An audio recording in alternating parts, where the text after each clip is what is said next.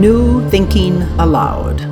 Conversations on the leading edge of knowledge and discovery with parapsychologist Jeffrey Mishlove. Hello and welcome. I'm Jeffrey Mishlove. Today, I'd like to talk about what I think might be one of the greatest contemporary books ever written. Now, like contemporary, I, am thinking relatively long term since this book was published in 1954. And the title is The Ways and Power of Love by the great sociologist Pitirim Sorokin. Now, I have given a previous monologue, an in presence monologue about Sorokin. I'm linking to it now. It has to do with the sociology of consciousness and it goes into Sorokin's life story, his works, his history. But many people regard his book, The Ways and Power of Love, as being his greatest accomplishment. And I barely touched on it, if at all, in the previous monologue. He decided relatively late in his amazing career that we needed to study love. Uh, he noted very much uh, the way I noted early in, in my own career. If you want to study crime, if you want to study social dysfunction, war, disease, poverty, alienation, all of these things can be studied at universities easily. If you want to study consciousness, psychic functioning, intuition, and love, why there's very few opportunities. And uh, he was lucky to receive funding to set up the uh, Institute for Creative Altruism at Harvard University. He got funding from the uh, Eli Lilly of the uh, Lilly Pharmaceutical Company to, to do this work. And uh, this is a magnificent book. It runs 500 pages. I uh, am going to try and touch on some of the highlights. And it, it's not really about romantic love. It's about altruistic love. And uh, let's begin with the definition of love itself, of course. And I think he starts with a pretty simple definition. He basically saying, you know, naturally we all put ourselves first. We're at the center of our own consciousness. It's natural to uh, think about our own self interest, but love is when you put the interests of others as equal to or above your own. So people who express creative altruism, ironically and uh, perhaps sadly, are typically martyrs. Uh, he refers, for example, to Jesus, to Gandhi, to Father Damien, who was a Catholic priest who served the lepers in the leper colony on Molokai in uh, Hawaii at a time I recall that when it was still a kingdom.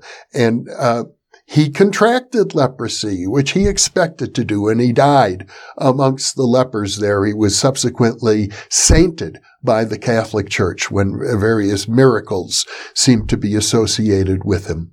Another one of Sorokin's heroes, a martyr for love, is uh, the great Sufi mystic. I think we're talking about the eighth or ninth century uh, in uh, Iran.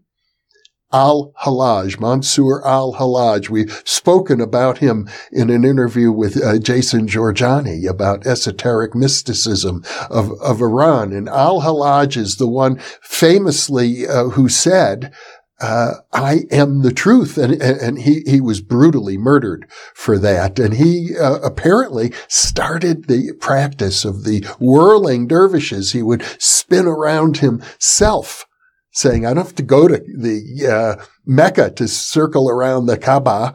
I am the truth. I can circle around myself. Well, that, that was heretical. And one of the things that Sorokin points out with regard to these martyrs is they have a universal love, a love for all of humanity. I think it's a sentiment that I've expressed in, in these monologues as well, an identification with all and everything, with everyone with every soul, with every sentient being, with the entire universe as a single conscious entity of which we are part.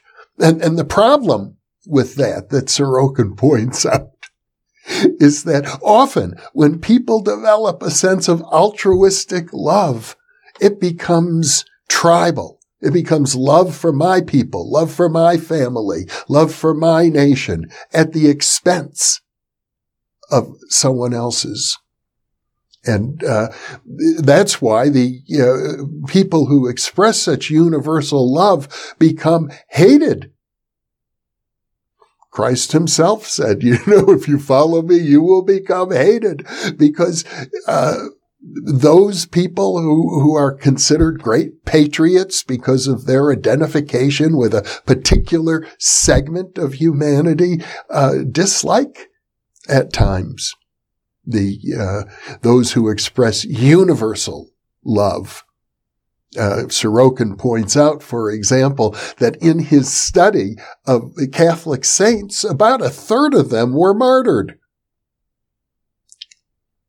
But he points out, and this is uh, one of the crucial points of this book, that love begets love and hate produces hate. And he means this in the political arena. He's talking about nations and empires, and he gives many, many, many examples. And we've talked about such examples in other programs. I've interviewed uh, Stephan Schwartz, for example, uh, about his book, The Eight Laws of Change, and about how some of the most significant changes uh, occurred peacefully, like the liberation of India under Gandhi and, and the philosophy of nonviolence, how crucial that is for permanent, long-lasting change. And um, there are many other wonderful examples of people in, in the most dire of circumstances. Now, the interesting thing is this to me. He talks about, you know, what, what are the qualities that enable these martyrs to persist in, in their loving behavior even while they're being persecuted? It sort of reminds me of a story that I, I brought up uh, in a previous in presence monologue in in which I told about the time a, a couple of people I was uh, sharing a house with, uh, and we were having a dispute, and and they were furious with me uh, for calling out their dishonesty. And one night around three in the morning, they came into my bedroom and um, tossed boiling hot water on me and threw a knife at me, told me they were going to kill me. And for some reason, I felt possessed by the Spirit, I have to say it this way, uh, of Jesus Christ, although I'm Jewish. And I just stood up uh, in my bed, totally naked. It wasn't a bed high up off the floor. It was a mattress on the floor, as I recall. So I didn't lose my balance, but they saw me in a state of perfect innocence. And, and they just, you know, turned tail and, and got out of there as fast as they could.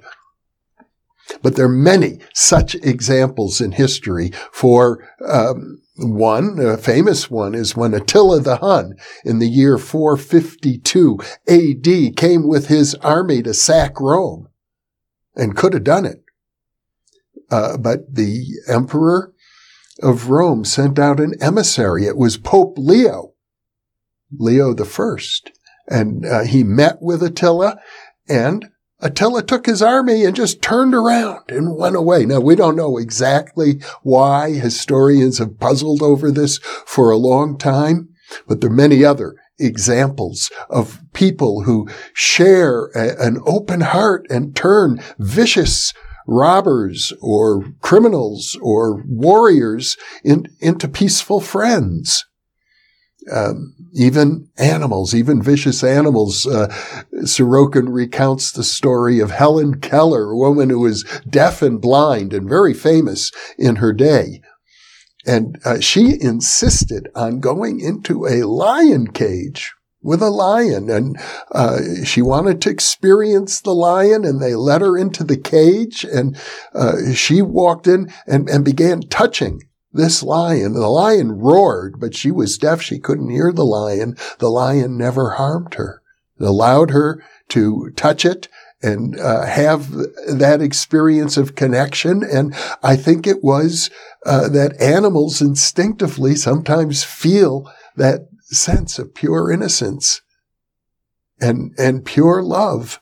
Uh, and of course, you can go on the internet today and see many, many examples of individuals who are able to uh, be in uh, intimate contact with wild and sometimes aggressive animals. Now, Sorokin talks about the importance of love in terms of the future of humanity. We know, and we've done many programs on the various crises that we're facing at a technological level, at uh, the political level, at the environmental level. Uh, humanity is facing various crises, and uh, Sorokin sees love as, as an antidote. He says that we need to marshal all of our unconscious, our conscious, and our superconscious resources to choose a destiny for humanity based on love, love of the whole, he suggests that we're at a turning point. It's very much like the book of Deuteronomy, which says, I lay before you two choices. You can choose life or you can choose death. If you want to continue your behavior, you will destroy yourself. But it's not inevitable. It may be very, very difficult. You can look at the history of warfare on this planet and you'll, you'll see that almost every country has had, uh, spent, I don't know, anywhere from 20, 30, 40, 50% of, of its time engaged in warfare of one form or another. There's no denying the, um, selfish instincts of, of uh, inherent in our own biology. We're animals and we uh, will strive to protect ourselves and uh, we have natural instincts that lead us to uh, divide the world into insiders and outsiders. But that's not all we are. We have the potential to experience what Sorokin calls our supra-conscious mind, and it is from this supra-conscious mind that we can experience universal love. And it is, in his opinion, this universal love that can save us from our own worst instincts and, and our own potential for self-destruction. It's a wonderful book.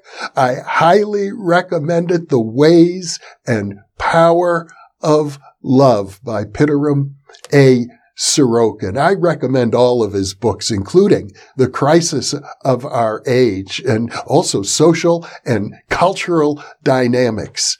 Uh, Sorokin has been, ever since I first encountered uh, his work shortly after his death. As I recall, it was about 1970 when I first ran into him, and I think he died in about 1969 a great man. Uh, you know, the American Sociological Association gives out an award every year, the Pitirim A. Sorokin Award for the, the greatest contribution to the field of sociology. I only wish they studied his work as much as they honor the man. Well, let me close by asking you this question. How do you feel about universal love? To what extent are you able to experience yourself as one with everything and everyone? To what extent are you able to treat all other people, all other people the way you would treat yourself?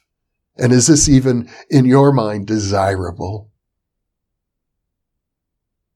I'll leave you with those thoughts. And once again, thank you for being with me.